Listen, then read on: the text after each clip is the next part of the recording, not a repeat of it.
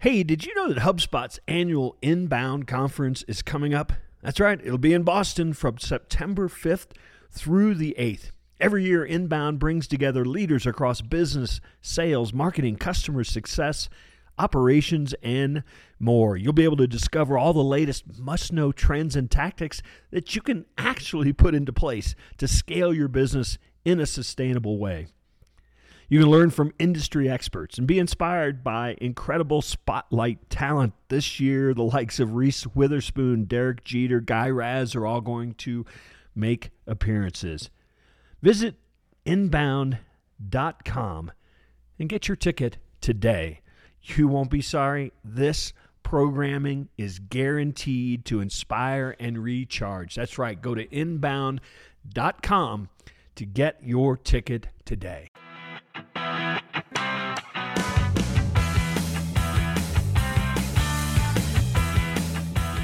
Hello and welcome to another episode of the Duct Tape Marketing Podcast.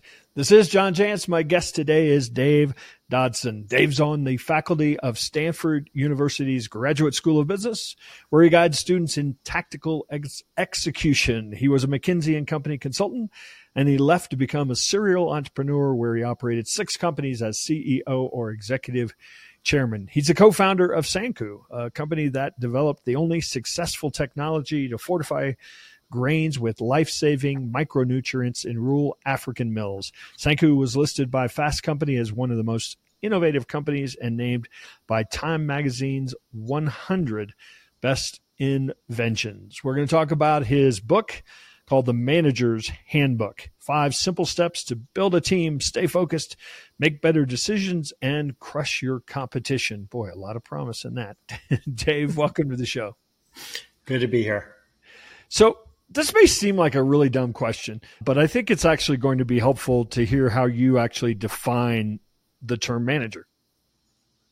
Yeah, you know, John, I struggled quite a bit with whether I should be saying entrepreneur or manager or leader. And manager seems sort of vanilla, right? Yeah. But that's what most of us do every day. We're managing. And one of the things I wanted to do with the manager's handbook is to take it from sort of some lofty concept down to what do you do every day, Monday morning, so you can get stuff done. Yeah, because you're right. I mean, entrepreneurs, business owners, you know, they they may not have manager in their title, but they wear the manager hat every day, right? 100%. And the biggest leap that somebody makes is not becoming a manager per se, where you've got two or three people reporting to you, but it's when you become a manager of managers, because uh, then you can't cheat anymore. You can't sort of stay up late or redo someone's work. You have to manage through the organization. And one of the magical things about it, if you learn the skills on how to manage managers, is that's completely scalable all the way up to running the biggest companies in the world. Yeah. So so with your McKinsey and Company credentials, you know, you had to have a framework here, right? Five simple steps to build a team. So kind of in obviously a great deal is drawn from your own experience managing companies and teams. How'd you come up with five steps that, that you lean on as being really the critical elements? Well, first of all, I am the least likely entrepreneur. I grew up in rural Colorado. The closest town was about 300, population of 300. And we were kind of divided between farmers and ranchers. And I was on the farmer side because my dad made farm equipment. My, my stepdad built houses, and my two grandfathers, one ran an auto dealer, and the other ran a coal mine, of all things. Hmm. And what links all four of these people together is all of their businesses failed. And so I should have just gone out and been a McKinsey consultant, but I didn't want to do that. For whatever reason, in spite of that background, I decided to want to be an entrepreneur. And things were going well. And then the first time I really stubbed my toe hard, and I was like, holy smokes, everything I do doesn't work out. That's when I started to look around and say, how come some people are just better at getting stuff done than other people? And that led to this three, three year search really to try to understand what is the difference. And what I quickly realized is the difference is not that people have certain attributes. They're born a certain way. They're charismatic, introvert, extrovert, but that they've mastered five skills. And I wasn't looking, John, for a framework when I wrote the, the manager's handbook. I was just out of curiosity and it just ended up being five skill areas that was universal. I don't care who you were, you Oprah Winfrey, you know, Rupert Murdoch, everybody mastered these five skills. It's very interesting. And when we're going to call them skills, I mean, there is a, obviously there's an implication that that can be learned, that can be practiced, that you know it does take intention to you know to bring them into every meeting. So let's dive. Well, first off, I want you to identify the five skills kind of in the compact organization, but then then I'll sort of dip my toe into each of those and ask you to go a little deeper on something. Yeah. So, for example, the first one was the ability to build a team. Right. The second one was an ability to set and then adhere to priorities. One was to be able to take advice from others, be able to seek right. and take advice. Another was to be a good custodian of your time. And then the last one was to be fanatical about quality. So those were the five. And I, again, I didn't start out looking for five, but I ended up with those five. But then I had this predicament, John, because I didn't want to create a PowerPoint presentation or have an academic paper now that I teach at Stanford. I wanted something that people could use. And so the trick was then, how do you convert this insight that I had into a practical way that people could easily acquire these skills? And that, that was my biggest challenge, honestly. Yeah. All right. So let's dive into the first one team building you know, frankly, every leadership book, every book on running a company, it has at least a chapter right on this because obviously, if you're going to grow a business, you know, you're not going to do it all by yourself.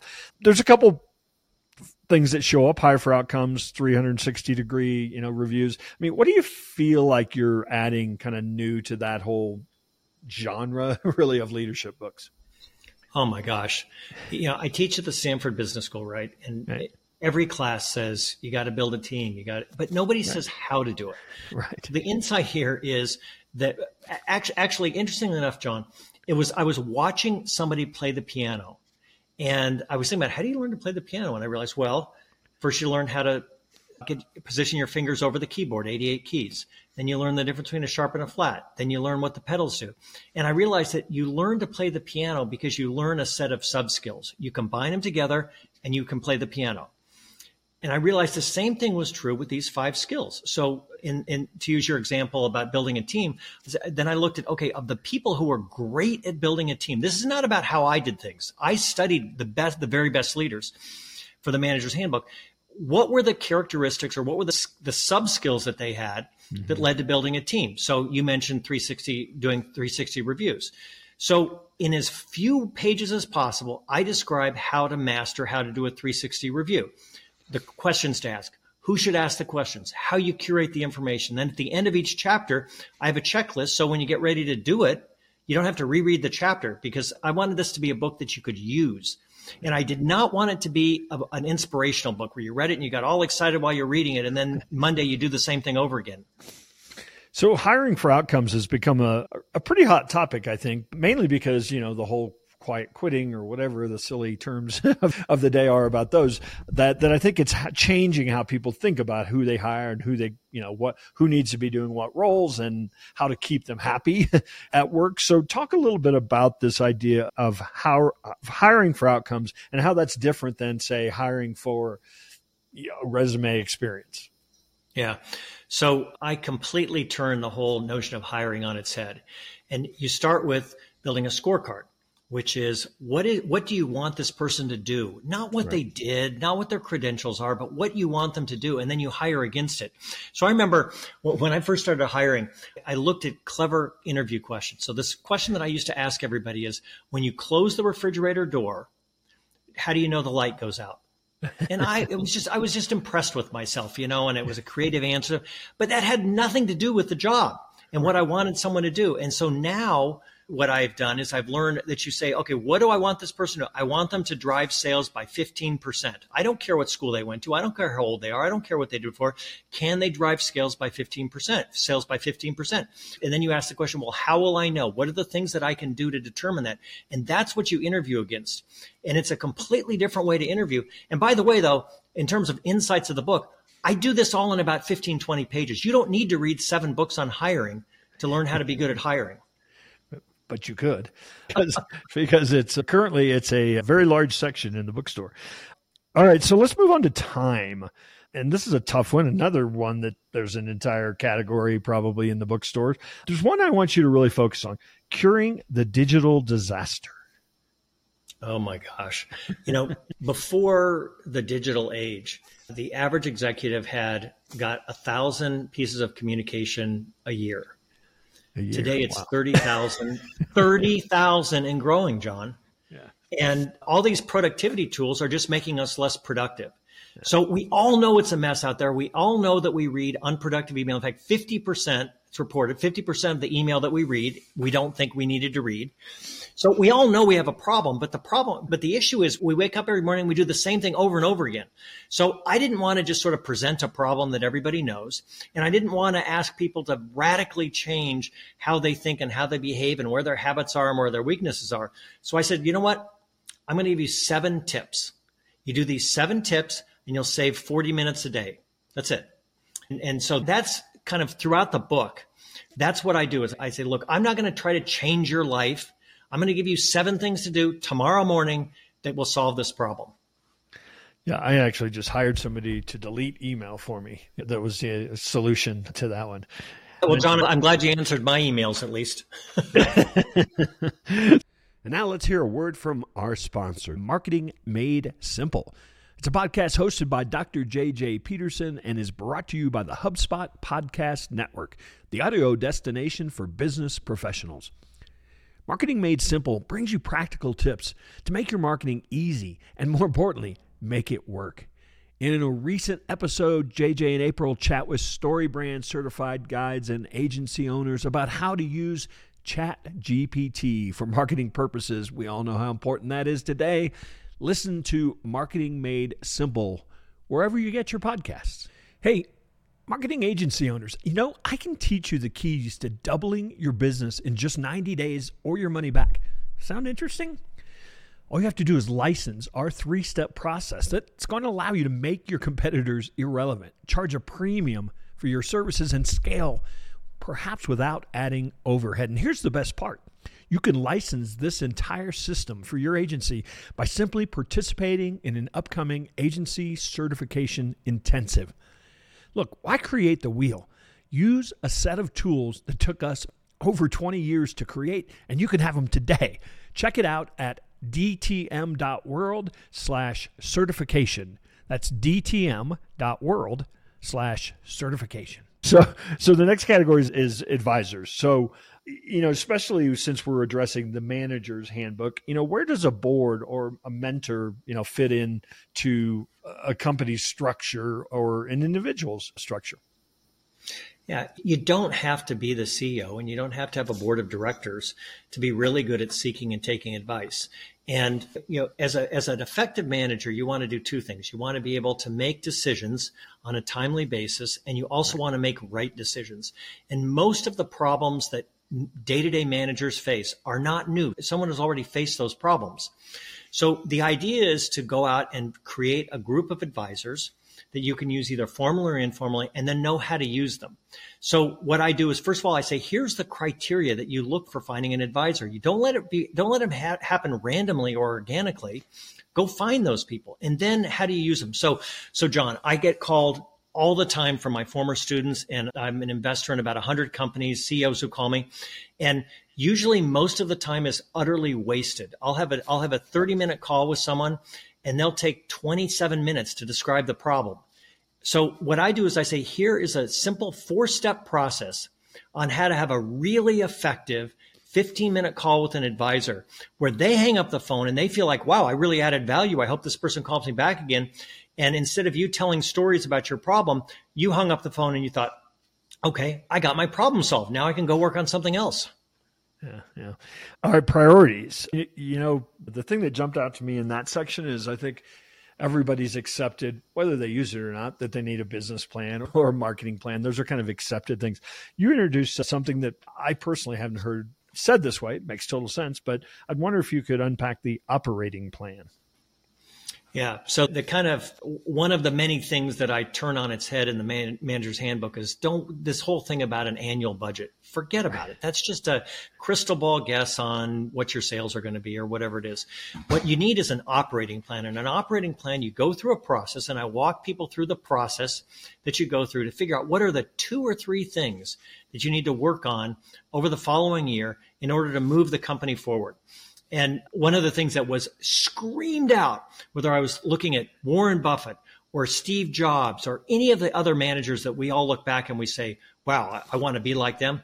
they were brutal about setting and adhering to priorities. And in fact, Steve Jobs has this famous quote. He was at the Apple Worldwide conference and he says, he said, you have to say, you have to learn to say no.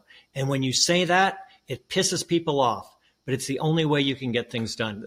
And I'm quite close to one of his former board members, Andrea Jung, and I've talked to her about Steve Jobs and is the myth about him being so relentless about setting priorities and having an operating plan true? And she said, I've never met anybody who was more brutal with priorities than Steve Jobs. In, in fact, J- Jony Ives, who, I, was his design developer, uh, sorry, he was the chief designer for Apple. And he said that Steve Jobs would come to him almost on a daily basis and said, What have you said no to today?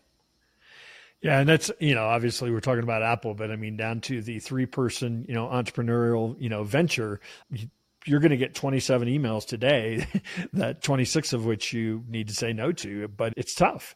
I mean, it takes a real discipline, doesn't it? Because it there are so many things that are going to come at you and some of them look like real opportunities and if you don't have those two or three priorities, it's pretty easy to say yes and get sidetracked, isn't it? Oh, it is. And the you know, two insights for me is one, setting and adhering to priorities is not about not doing the things you shouldn't do that's easy. It's supposed to. That's table stakes. It's saying no to things that are re, that are is a really great idea that you really want to do, but you know that you'll never get to it. That's when you know you're being good at setting and adhering to priorities. And the other insight was, you know, I drive home when I was running companies. I drive home and I go, "Oh, that's a great idea. We should do that." And then I'd walk in and I'd say, "Okay, let's do this too." And then they, then nothing would happen. I'd say, "How come these guys can't keep up with me? The organization moves so slow." Well, the problem is that it's so easy to ideate. It's so, it takes so little time to come up with a great idea, but the people who have to implement it, they're the ones who have to hire people and get leases and negotiate agreements and find vendors and so forth. So, so just recognizing that ideating takes about a minute and implementing takes weeks and weeks. Well, not to mention that it takes your eye off the ball of what they're actually got some momentum on already because you know identified that as a priority. That's another. It's sort of the cost, the you know cost right. of not doing what you said you were going to do. So the fifth one is quality, and boy, this is a tough one because I mean, again, this one's a really easy one to say. I think everybody, nobody will argue with you about you know quality being a huge component, but it's also a tough one. I mean, it. What I've discovered is that it, is really probably more more closely aligned with culture than it is with any set of you know mandates. So so how do you make you know quality obsession a part of culture so nothing about the manager's handbook is about slogans or attributes or anything it is a how to manual so right. so for example there's a chapter on how do you find out from a practical way. How do you find out what your how your customers view quality? Literally down to what are the types of questions you should ask your customers and what types of question what types of customers you should ask. So so there's a chapter on how do you define quality. So it's not just a slogan you know let's go out there and be good to our customers. You got to find out what matters to them then there's a chapter on how do you how do you measure quality and there's a lot of ways you measure quality that are all historical. They're, they're trailing indicators like NPS. Would, that, well, that, by the time you get a bad NPS score, John, you're already, your customers are already disappointed. So the book says, how do you find out what the leading indicators are? and how your customers are feeling. So they, so you create happy customers, not how you identify whether what you did worked or not. So every chapter is a how to. So we've all read books, even books that as you said, are you know very how to, very practical. How would you know? But then we have our job, right? We read the book and we have our job. So how would you recommend that somebody go about making this book something that sticks, making yeah. the ideas in this book stick? Well, I tried to write it as much as a paint by numbers book as possible, and I had this kind of post-it note that said, "Write the book you wish someone handed you." Mm. You know, and then I didn't have to write it out, but when I first became a manager. So that was my watchword throughout the whole thing. Then I said, okay, how do you structure the book in a way that makes it a how to manual? So one of the big insights of the book or one of the structures of the book is at the end of every chapter, there's a single page that just says, here are seven things or here are 10 things. There's no gimmicky. If there's only seven, I only put seven down there that you need to remember so that when you go out and you're doing a 360 review, you don't have to reread the whole book. Just go to page, whatever it is, the last page of that chapter and go, Oh yeah, I got it. And then the, the so, so, so it's written in a way that you read it once and then you've got basically, you know, 22 little quick references. And then the last part is that, and this is the hard part. I'd written the whole book and I was sitting down with a mentor of mine, a guy who's given me a lot of guidance, uh, Michael Porter, who's sort of the Michael Jordan of MBA sure. professors, written 19 books. And he was helping me with the book. He had read the book. And he said, You know, the problem with your book is you created a checklist, and people are going to just pick the pieces that they want off of here, and they're only going to pick the easy ones. And he said, What you actually created here was a unifying theory of execution. And he showed me that, you know, you can't to go into things that John that you and I've talked about today, you can't put together a good operating plan unless you have a good team. And you can't have a good team or, and you can't execute that if you're not providing good quality, et cetera, et cetera. And he mm-hmm. said, what you have to get your readers to do is your readers have to understand that you can't just pick and choose. You've got to put all the pieces together. Just like if you want to play the piano, you can't learn everything but the difference between a sharp and a flat. You got to learn that part too. And that's the difference between the people who, you know, there's the whole skill thing, but there's also, are you committed to really becoming a good manager? And if you are, you got to learn these five skills. There's no way around it. Awesome. Well, Dave, we I appreciate you taking a moment to stop by the Duct Tape Marketing Podcast. You want to invite people to to where they might find your book, uh, obviously, also where they might connect with you. Yeah. So the two really easy places go on barnesandnoble.com and pre-order or Amazon pre-order. Those are, you know, the two kind of classic places to order the manager's handbook by myself, David Dodson. And uh, easy way to reach me is through my, uh, just go on the Stanford University website. Awesome. And the book will be out, depending upon when you're listening to this show, the book will be out in mid July of 2023. So you can either pre order or Order when it's available at all your fine booksellers. So, Dave, again, thanks so much for stopping by the Duct Tape Marketing Podcast, and hopefully, we'll run into you one of these days out there on the road. Hey, and one final thing before you go. You know how I talk about marketing strategy, strategy before tactics. Well, sometimes it can be hard to understand where you stand in that, what needs to be done with regard to creating a marketing strategy. So, we created a free tool for you. It's called the Marketing strategy assessment. You can find it at marketingassessment.co, not .com, .co. Check out our free marketing assessment and learn where you are with your strategy today. That's just marketingassessment.co. I'd love to chat with you about the results that you get.